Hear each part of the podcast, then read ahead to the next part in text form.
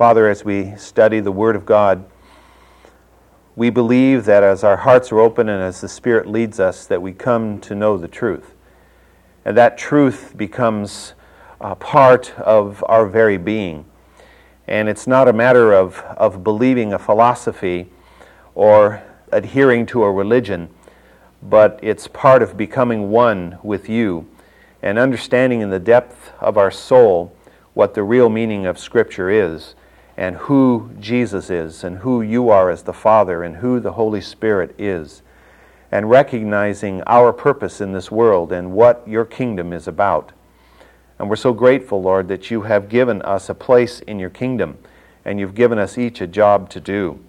And I ask that you will help us to be faithful in that job, and that as we face difficulties along the way, that we will turn to you and to your word and, and to uh, other members of the family for the help we need. And Father, I pray that you'll protect us from the assault of the evil one, and that you'll keep us faithful, and that when Jesus does return, he will find faith on the earth, and it will be in our hearts and in the hearts of those that we dearly love. So, Father, we ask that you will guide us now this morning. You'll keep our eyes fixed on you as we uh, look at these passages or this, these many passages in the scripture this morning. In Christ's name, amen. well, I hope you have your fingers limbered up. We'll be looking at several passages of scripture uh, this morning. We'll begin, of course, with our passage in Genesis. Those of you ladies who weren't here last week, uh, the first part of the outline uh, was, of course, what we covered. And uh, We'll be rereading that, uh, that passage here this morning, but uh, focusing only on the latter portion of it. Beginning at uh, chapter 37, verse 29. Now Reuben returned to the pit, and behold, Joseph was not in the pit. So he tore his garments, and he returned to his brothers and said, The boy is not there. As for me, where am I to go?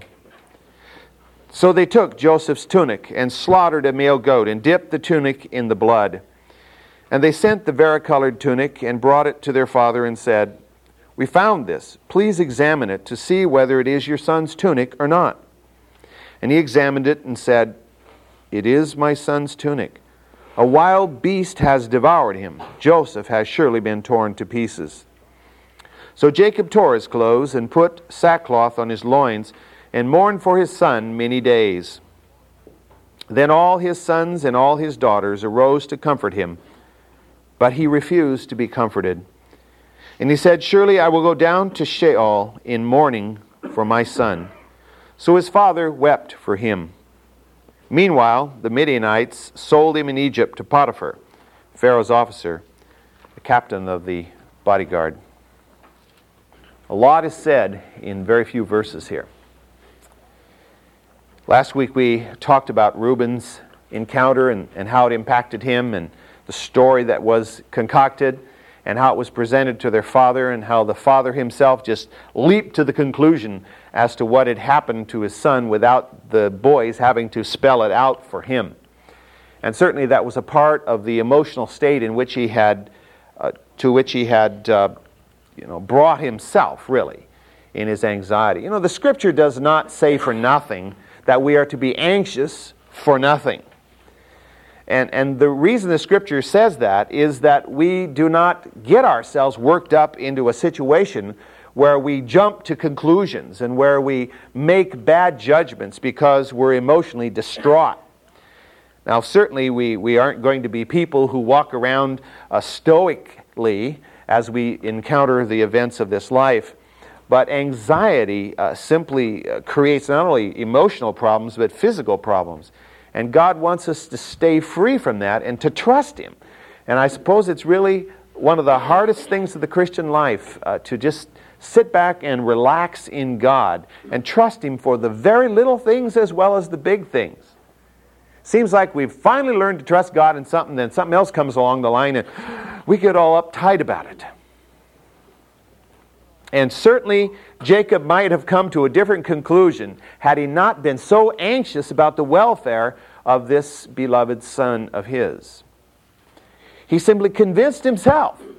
And, and we focused at the end of class last time on, to me, the, the main point of, of those first verses in this passage, anyway, that we, we can become so distraught and so morose and, and, and so unable to be con, uh, consol, consoled, counseled or uh, consoled, is what I'm really trying to say here, that, uh, that we just impact everybody around us in a negative way.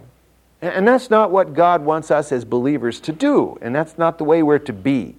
And, and we studied the passage in Corinthians in 2 Corinthians chapter 1 that really focuses on, on what we are to be and, and how the hard things come into our life so that we in turn can minister comfort to those as God has comforted us.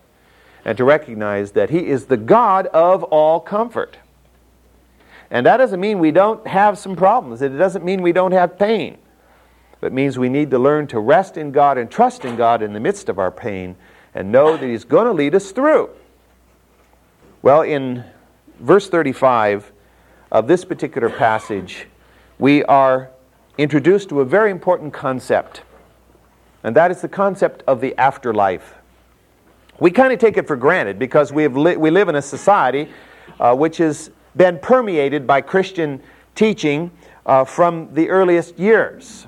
Oh, I mean, you look at the Jamestown colony, and you might not consider very many of those uh, founders of Jamestown Christian in their actions and everything, but they came out of a Christian context in, in England. Most of them were at least nominally Anglican. And, and others were founded, as you know, by the Puritans and the Pilgrims. And, and as a result, we have this, uh, this, this Christian context. And so the idea of heaven and hell is, is seemingly taken for granted by many at least. But as you go through Scripture, you do not find, particularly in the Old Testament, the concept of the afterlife just leaping off of every page at you. And so, as we look at this uh, particular passage, again, rereading verse 35, and his sons and his daughters arose to comfort him, but he refused to be comforted. And he said, Surely I will go down to Sheol in mourning for my son.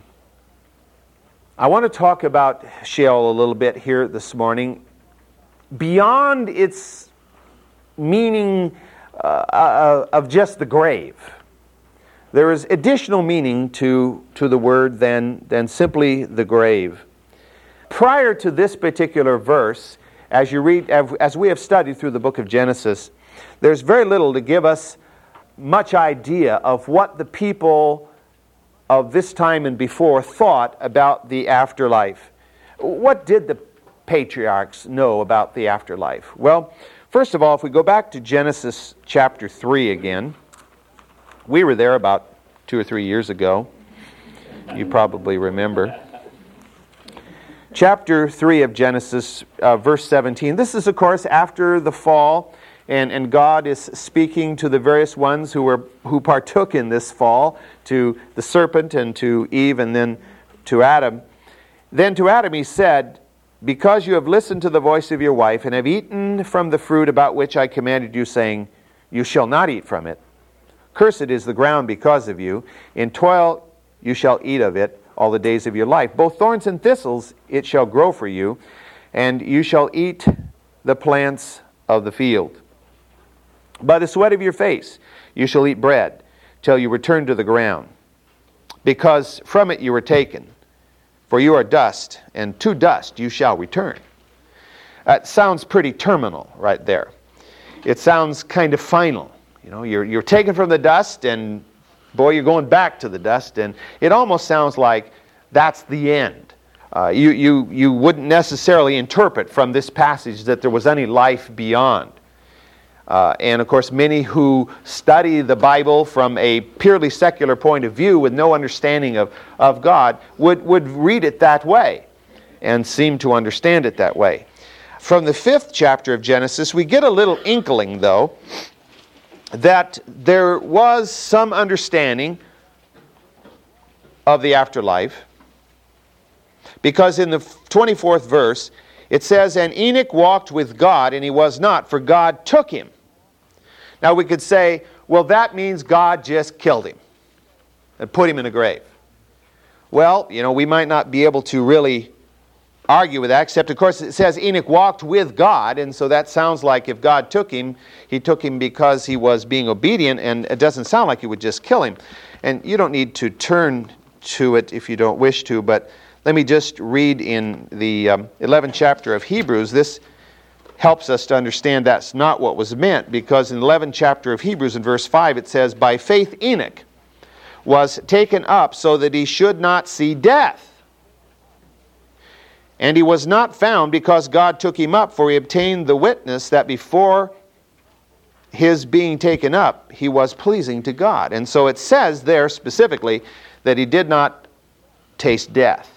And so it does not mean that he died. It means God took him into his presence. And so we have an inkling here of some kind of an understanding of afterlife beginning to show through.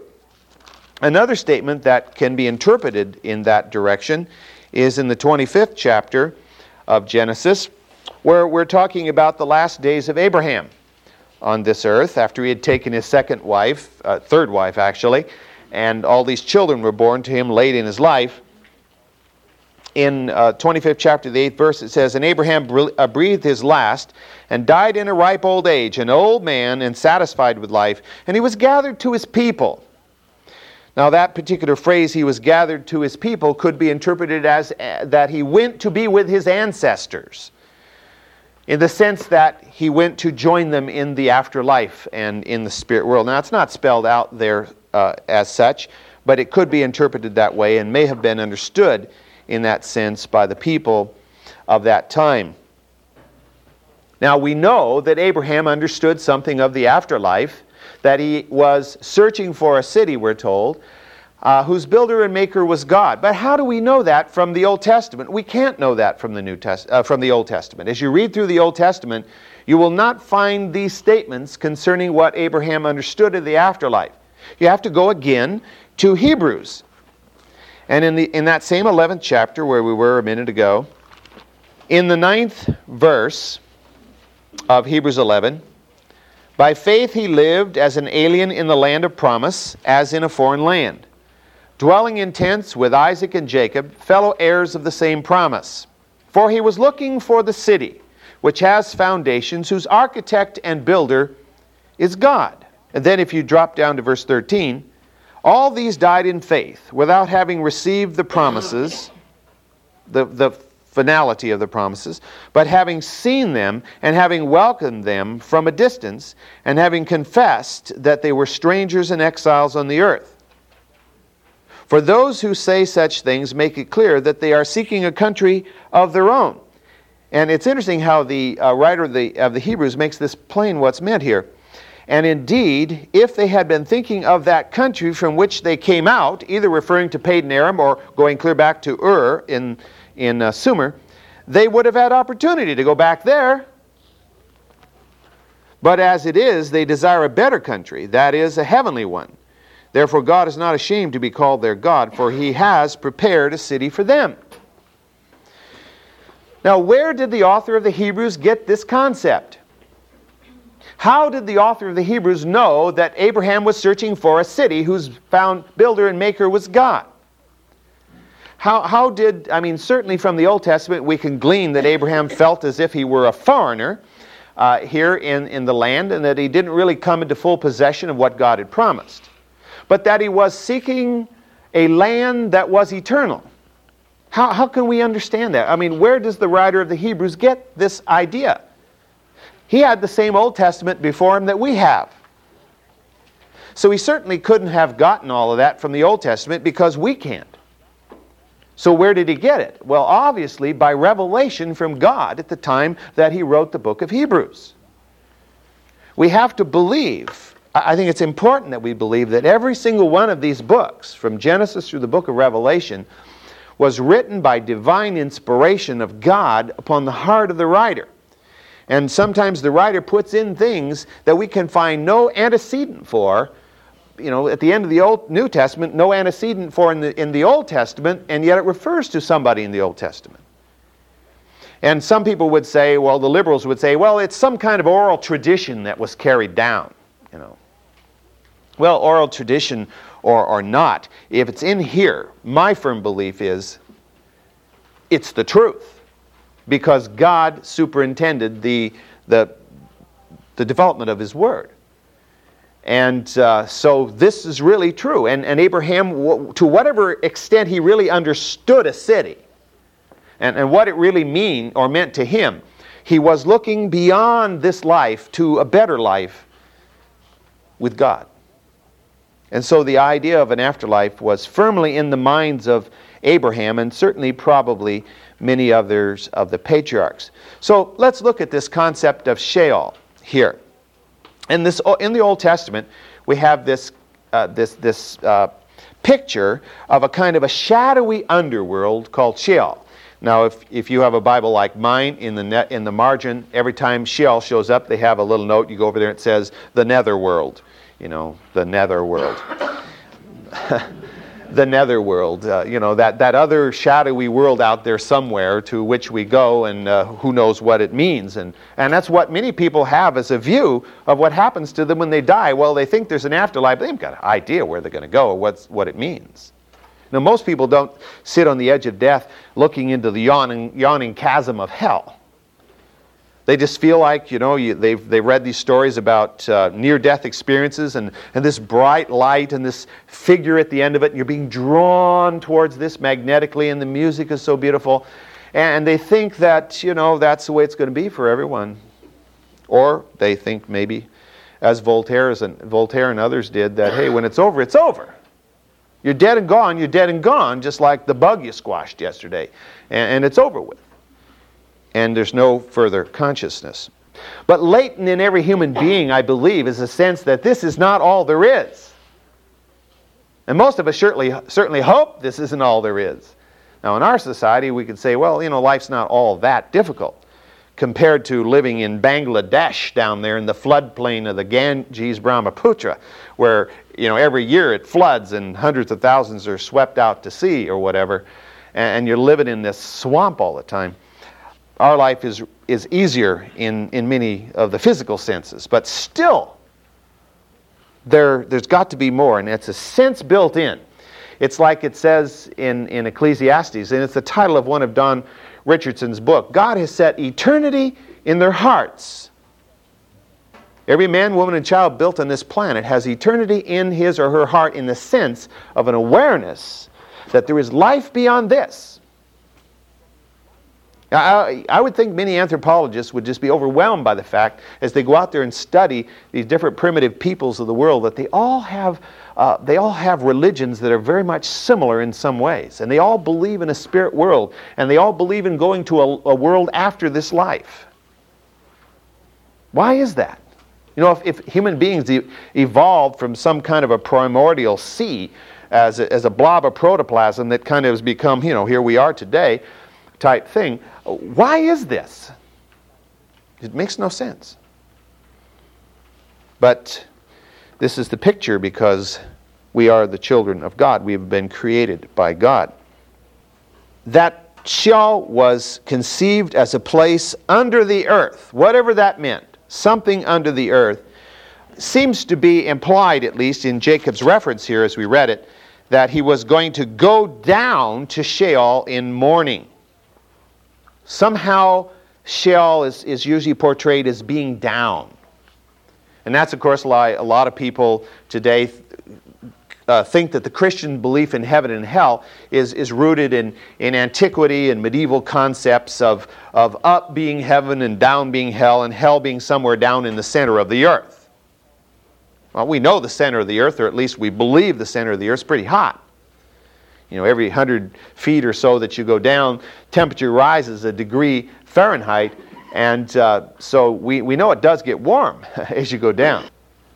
If you've ever read Jules Verne's story, Journey to the Center of the World, he has a hollow core for the Earth, which of course we know scientifically uh, isn't so. But anyway, he has this hollow core.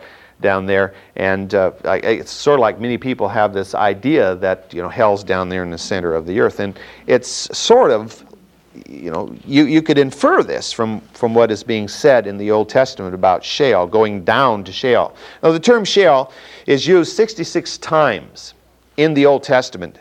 And this is, its, is the first reference to it here that we've read this morning in the 37th chapter of Genesis. Now, Moses seems to have had a very similar concept himself uh, to that of Jacob concerning Sheol. In the uh, 16th chapter of Numbers, we have the story uh, where Korah had led a rebellion against Moses. And the idea was I mean, why should Moses be the only one who leads this, this, this nation? Why can't others? I mean, we're priests. Why can't we lead this people too? And so they rebelled against the authority of Moses. And so uh, this is the high noon encounter here in the 16th chapter.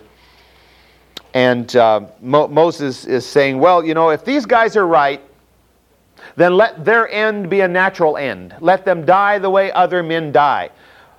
But if they're wrong, I'm going to ask God for a, for a mighty miracle. I'm going to ask God to open the earth. And for they and their tents to all drop in. For them and their tents to just drop into this hole, and then the earth will shut up again. Well, nobody there had ever seen that happen before. So Moses was asking for a mighty big thing here. I don't know. To me, that's very reminiscent of Elijah standing on the top of Mount Carmel, expecting God to, to light a fire on a big soggy mess in front of him here on this altar. And God did it. Verse 31 It came about as he finished speaking all these words, the ground opened that was under them, uh, the ground that was under them split open, and the earth opened its mouth and swallowed them up and all their possessions, and all the men who belonged to Korah with all their possessions. And so they and all that belonged to them went down alive into Sheol, and the earth closed over them, and they perished from the midst of the assembly. So obviously, the idea was Sheol's down. Again, there's a part of, of the understanding of Sheol which simply means the grave. But there's something intrinsic in the word that goes beyond the grave itself, having to do with the afterlife. And we'll see this as we look at the next series of passages as, as you read through the Old Testament, you come up with the concept that Sheol is a place which is down. Sheol is a place which is kind of shadowy. Sheol is a place of, of silence. It, it's, a, it's a place where you have no idea what's going on on the earth. But it's a place that you cannot even escape from God. Well, let's look at some of these passages that, that illustrate this. In Job, the 10th chapter, for example. Verse 21, Job 10 21. Before I go, and I shall not return, to the land of darkness and deep shadow, the land of utter gloom, as darkness itself, of deep shadow without order, which shines as the darkness. Now, Job has just said, and it's kind of interesting the way it translates in English there in the 19th verse. He says, I should have been as though I had been not, carried from womb to tomb. Anybody who thinks they uh, coined that term? From womb to tomb. You know, what he's lamenting is the part in between the womb to the tomb. And that's what he's, what he's in right now. And, and, and he's saying that all of this is driving me down into that dark, shadowy place where there seems to be no order. In other words, it's almost as if this place called Sheol, which he's inferring here, is chaotic. In, in Psalm 143, verse 3, for the enemy has persecuted my soul. He has crushed my life to the ground. He has made me dwell in dark places like those who have long been dead. I realize this is poetry. And a lot of things may be said in poetry that you can't literalize.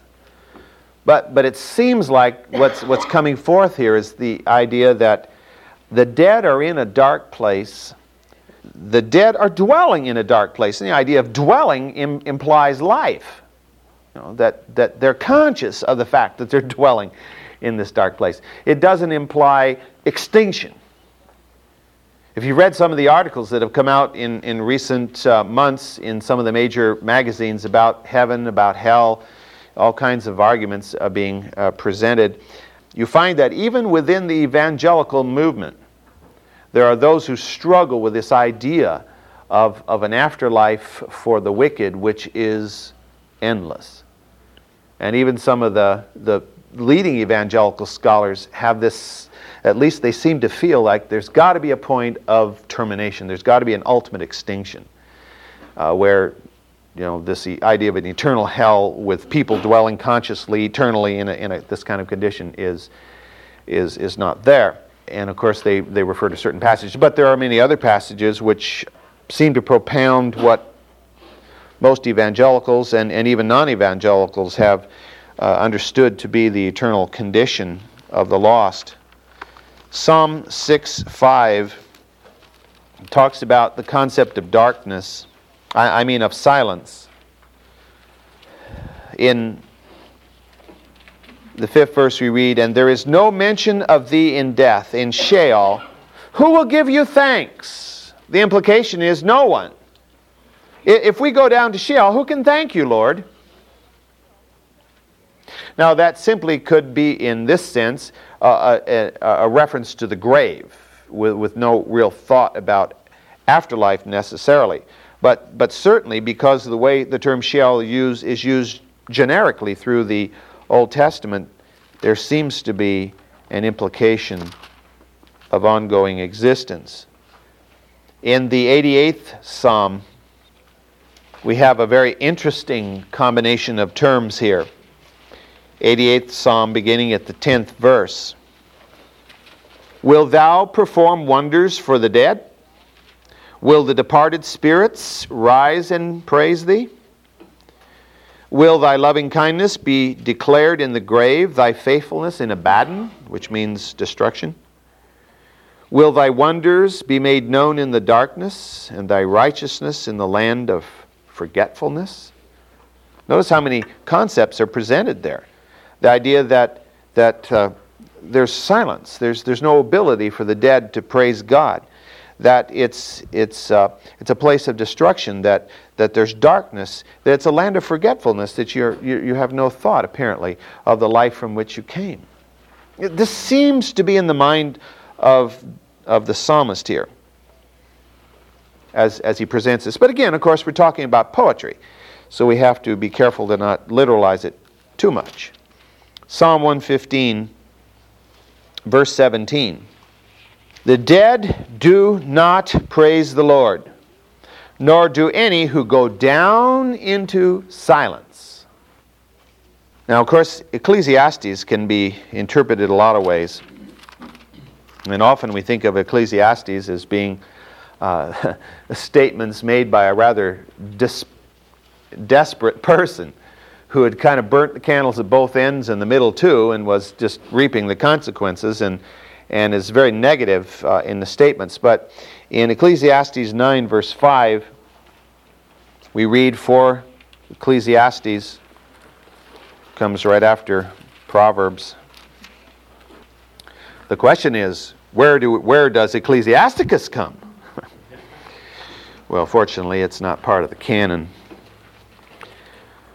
for the living know they will die, but the dead do not know anything, nor have they any longer a reward, for their memory is forgotten. And then in um, verse 10, Whatever your hand finds to do, verily do it with all your might, for there is no activity or planning or wisdom in Sheol where you are going. Now, that's a very negative concept here. It's kind of like you know, it's almost as if we're talking about the grave and the grave only. You're just going to go in the grave and, and you're, you're dying and, and, and it's over for all practical purposes, uh, at least having anything to do with uh, life as it's known to be on, on the earth. No reward. Memory is forgotten. They don't know anything in this dead condition. Well, finally, it's a place, though, where you can't get away from God Psalm 139, verse 8. In this little portion of Psalm, uh, one of the things uh, amongst many, that I like about Psalm 139 is that the first little group of verses is a statement of the omniscience of God. The second little group of verses is a statement of the omnipresence of God, and the third little group, down to verse eight, uh, down to verse 16, is a statement of the omnipotence of God. So you have these great attributes of God. Just thinking about that yesterday, again referring to these. This, it was a couple who came to our door, and one of the questions I asked them at the end, they were very adamant about their particular belief. But uh, one of the questions I asked them at the end was had to do with they were big on you know they're big on angels and so forth, and I I said uh, about um, Lucifer, Satan, falling. And they, they, were asking me questions, well, why God would do this and that and the other thing if he knew this would be the outcome. And so I said, well, why did God create Lucifer or Satan if he uh, since he knew what would happen. And he said, Well, he didn't know. I said, Oh, no, wait a minute. if this is your idea of who God is, I said, that's not the God of this book. If God didn't know what was going to happen. And their implication was that God doesn't even know what you're going to choose to do. Whether you're going to choose to follow him or not choose to follow him. And I thought, they got a, there's a major weak point right there. In Psalm 139, verse 8, if I ascend to heaven, thou art there. If I make my bed in Sheol, behold, thou art there. And Job had a similar concept. Chapter 26, verse 6. Naked is Sheol before him, and Abaddon has no covering.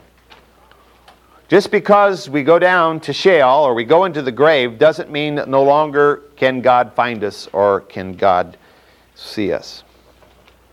Now, reading through these verses, the only point for reading through these passages to me is to get a little bit of an idea of what the Old Testament people thought about the afterlife. And as you do so, you, you get a bit of a, a negative feeling, I think, or at least I do it, it's almost as if there's little distinction between the lot of the righteous and the lot of the unrighteous. It's, it's as if in, in the Old Testament, if you walk with God, you'll be blessed on this earth and you'll have progeny for, for generations down. If you don't walk with God, you'll be cursed by God and, and your children will be cursed. But as far as the afterlife is concerned, it's kind of like you just have to trust God that it'll be okay, even though it's going to be silent, it's going to be dark. You know? Certainly for the unrighteous, this shadowy pit is their just due. But there's not a strong distinction presented that the righteous are going to stand in glory with God in this eternally wonderful heaven, and the unrighteous are going to dwell in this awful pit. The dis, the, there's not a big distinction made as we, we find it in, in the New Testament. And I'm not saying that the distinction didn't exist.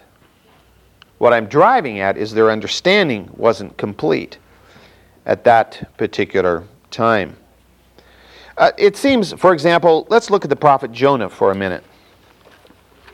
Joel, Amos, Obadiah, Jonah, Micah, Nahum, page 1164. It's right after Obadiah. of course, Obadiah is only a few verses long, so. Jonah, we, we know the story of Jonah so well. The great fish has swallowed him and, and took a dive. Then Jonah prayed to the Lord his God from the stomach of the fish. Ever feel like you were praying to the Lord your God from the stomach of a fish? Yeah. I think most of us have had that feeling at some time. And he said, I called out of my distress to the Lord, and he answered me. I cried for help from the depth of Sheol. Thou didst hear my voice. Then down in verse 6 I descended to the roots of the mountains. The earth with its bars was around me forever. But thou hast brought up my life from the pit, O Lord my God. It's as if he understood that because he had acted in an unrighteous way, he was being taken down to the very pit itself, even though he was yet uh, obviously alive and he was still uh, existing in this life. But it felt like to him, as that fish sounded, that he was being taken down into Sheol, and he was literally crying to God out of this, this, this dank, dark, dank place. I don't know. I expect it's pretty dark inside of a fish like that, especially as it's down a few hundred or however many feet it went down in the Mediterranean. And so he, he, he has this illusion here of, of his condition being like that of the pit or of, of Sheol. Now, the term Sheol and Abaddon, as we saw it back in the uh, 88th Psalm, are often associated one with the other. And of course, the term Abaddon means destruction. And so, again, it gives that kind of a negative flavor. Let me read in uh, Proverbs 15, uh, verse 11. Sheol and Abaddon lie open before the Lord. How much more the hearts of men? And then in the 27th proverb, the 20th verse, Sheol and Abaddon are never satisfied, nor are the eyes of a man ever satisfied. I mean, there seems to be always room for more in Sheol and Abaddon. I mean, there is no other termination for life on this earth than the grave and what is beyond the grave. Yes, Enoch walked with God, and God took him, but he was unique up to this point in time. Of course, later Elijah would enjoy a same, the same situation, but the two become unique. What is interesting to me is the fact that uh, even in the New Testament, the two concepts seem to be tied together. In Revelation 9:11, we read, and this is talking about the locusts that have poured out across the earth after the sounding of the fifth angel. And they have a king over them, the angel of the abyss. His name in Hebrew is Abaddon, and in Greek he has the same he has the name Apollyon. Destruction, destroyer the name that seems to be associated with the pit, destruction, the pit, Sheol. Now we find clearly in the Old Testament that Sheol seems to be down. References to heaven seem to apply imply up. But as you read through, you don't get the feeling, except for maybe in the case of Elijah, you don't get the feeling that up to heaven is where people went, that they went to Sheol. There's no real clear teaching about separation. You know, the sheep and the goat, as we know it in the, in the New Testament. Let me just read this verse. You don't have to try to find it. In Amos 9 2, though they dig into Sheol, from there shall my hand take them. Though they ascend to heaven, from there I will bring them down. Of course, the whole point here is talking about those who are under the hand of God's destruction. No matter where they flee to, God will get a hold of them. But the idea is here the, uh, the, the, the descent into Sheol, the ascent into heaven. And, and there's no real clear distinction between righteous and unrighteous because it's as if you know the unrighteous could try to get into heaven I mean, not they can't, they can't, but it's almost as if that is at least part of the word picture being given here. Now we, uh, because of our understanding of the New Testament, can impose upon certain Old Testament passages our understanding. For example, at the very end of the book of Isaiah, in the 66th chapter, we read this for just as the new heavens and the new earth, which I make, will endure before me, declares the Lord, so your offspring and your name will endure. And it shall be from new heaven, uh, from new moon to new moon, and from Sabbath to Sabbath. All mankind will come to bow down before me, says the Lord. Then they shall go forth and look on the corpses of the men who have transgressed against me. For their worm shall not die, and their fire shall not be quenched and they shall be an abhorrence to all mankind. Now, what would that mean to someone living in the Old Testament days? I mean, how would they interpret that passage? Well, we look at it and we say, ah, the new heavens, the new earth, uh, heaven, the eternal abode works. And then these people who are where the fire is not going to be quenched and the worm doesn't die and, and so forth, you know, hell and, and all of this. But that's, I think, a New Testament concept imposed upon the Old Testament rather than the understanding of an Old Testament person might have about that particular passage. I, I think what we're looking at here is a sense of progressive revelation. I do not believe that revelation in the sense of, of new light coming from God to man continues today. I believe the Bible is, is, is, is the totality of God's revelation to man. But it was not complete in Genesis. Eh, the, the people who lived in Genesis didn't have complete understanding, as, as much as we can have today, of what God's plan and purpose was and what He intended to do. But as time passed, that would, would change. I mean, what did Abraham really know? Did Abraham know as much as Isaiah? Isaiah had a vision of the Lord high and lifted up and his train filling the temple. Did Abraham ever have such a vision? No. Did Isaiah know as much as Daniel? No. Some of what Daniel uh, knew had to be sealed up. But did Daniel know what Paul knew? Did, did Paul have the understanding that John, who stood in the island of Patmos and had, had this great revelation, did he have as much understanding of these things as John? I think not. I, I think as time passed, the revelation was expanded. And, and you and I are the recipients of the total revelation. And we can read from Genesis through the book of Revelation, and, and we can get the whole picture, the whole scene. But those who lived in the Old Testament days could not. Well, you're, you're familiar with the passages. Let me just turn to it quickly here. The clock is going faster than I am, somehow or other uh, Hebrews chapter 1. God, after he spoke long ago to the fathers in the prophets in many portions and in many ways, in these last days has spoken to us in his Son, whom he appointed heir of all things, through whom also he made the world. The implication is the, the revelation now is fuller through the Son than it had been through the prophets. And this seems to be more explicit as you go to Luke chapter 10 Verse 21 At that very time he rejoiced greatly in the Holy Spirit and said, I praise thee, O Father, Lord of heaven and earth, that thou didst hide these things from the wise and intelligent, and did reveal them to babes. Yes, Father, for thus it was well pleasing in thy sight. All things have been handed over to me by my Father. And no one knows who the Son is except the Father, and who the Father is except the Son, and anyone to whom the Son will reveal him. And turning to the disciples, he said privately, Blessed are the eyes which see these, see these, the things you see. For I say to you, that many prophets and kings wished to see the things which you see and did not see them, to hear the things which you hear and did not hear them. So they were, they were receiving the fuller revelation. And so as you go from Genesis through Revelation, the concept of the afterlife evolves.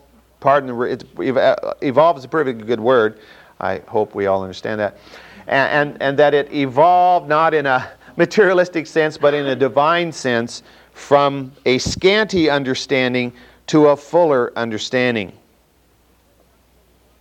It's really not until we come to the, to the words of Jesus as recorded in the Gospels and then to the words of the writers of the epistles that the revelation of God to man is brought to a conclusion. For example, New Testament gives us a much clearer understanding of the afterlife, which is the focus of what we're talking about today, and of the separation of the righteous and the unrighteous. There's no, there's no uh, haziness here. It's, it's really quite clear. Jesus taught us who was going to dwell in heaven with him. In verse, verses 1 to 3 of chapter 14 of John, let your heart let not your heart be troubled, believe in God, believe also in me. In my Father's house are many dwelling places. If it were not so, I would have told you. I go to prepare a place for you. And if I go and prepare a place for you, I will come again and receive you to myself, that where I am, there you may be also. Clean and clear implication that God, those who were his disciples would be with him eternally, dwelling in places that he has built. No nether world, no dark, shadowy place, no place of silence, of gloom, but in the glorious presence of Christ Himself, in, in dwelling places that He has made. Whatever all that implies. You know, we sing this song, I've got a mansion on a hilltop, you know. Well, maybe or maybe not. Maybe it's just a nice condo uh, up there. I, I, you know, I don't know. But whatever it is, we, I, I personally think we have to really completely try to to change our, our framework of thinking because this, when, you, when you leave this earth, I think you have to try to, and it's impossible to do it, but to step outside of temporal interpretation and spatial interpretation. We live within time and space, we can't get away from it. But in eternity, it's going to be different, I think. On the other side of the coin, you have in Matthew 23 statement as in verse 31 Consequently, you bear witness against yourselves that you are the sons of those who mur- murdered the prophets. Fill up then the measure of the guilt of your fathers. You serpents, you brood of vipers, how shall you escape the sentence of hell? And then in the 18th chapter, the ninth verse, and if your eye causes you to stumble, pluck it out and throw it from you. For it is better for you to enter life with one eye than having two eyes, to be cast into fiery hell. Now, the word there is literally Gehenna. And Gehenna seems to have referred to uh, the, uh, the refuse pit on the south and western side of the old city of Jerusalem, in what was known as the Valley of Hinnom. It's a nice little park down there in the bottom of Gehenna today. But it was a place where fires were burning all the time and smoke was rising and all the trash was thrown. And that seemed to be the best word picture to describe the place to which those would be thrown, or into which those would be thrown, who were a brood of vipers, as Jesus described them. Now, some wonder whether the New Testament is only a more complete revelation or if there is a major change described here. Is Sheol literally different from heaven and hell? I mean, was there actually a place called Sheol which has been transformed? Or is it just a different understanding? Well, oh shoot. We'll, we'll have to end with this, I guess.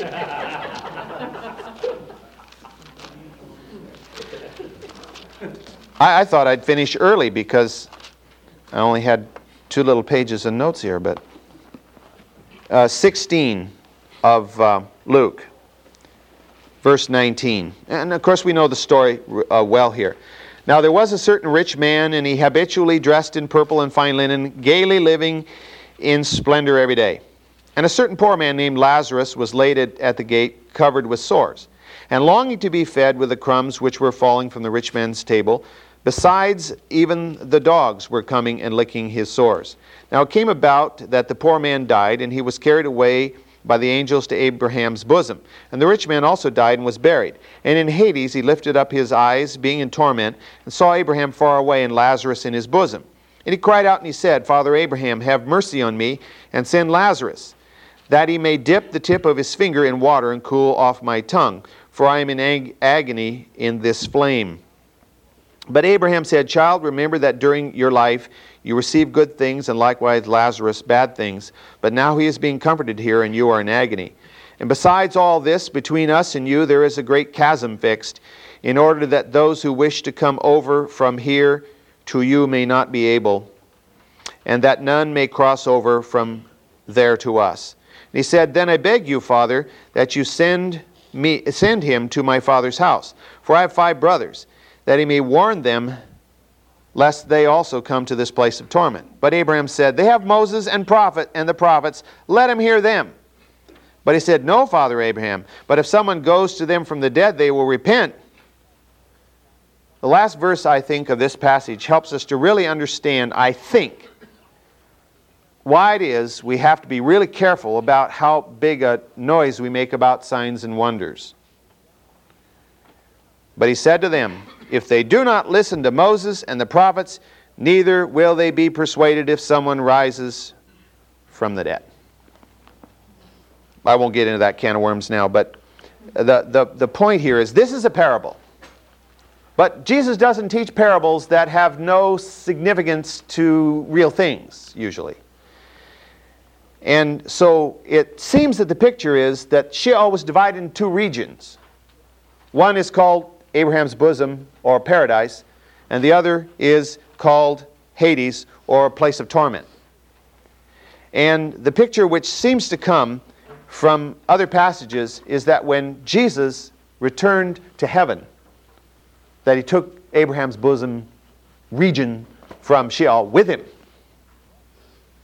And so Sheol was literally a single place, but with a great chasm, with paradise on one side and Hades on the other. And that when Jesus went to heaven, he took the paradise side with him. Um, that's an interpretation. But nevertheless, it, it seems to make sense, at least it does to me. And then, if, if we had time, we'd look at that uh, Revelation 20 passage, and, and you can read it. But it uh, basically is saying that Hades and death will be cast into the lake of fire. And it's if the other half of Sheol then will be catapulted finally into the lake of fire for eternity, whatever all that means. So we're coming from paradise lost in Genesis to paradise regained in the book of Revelation and seeing the, the, the change of understanding of the afterlife, at least as I see it here in these passages.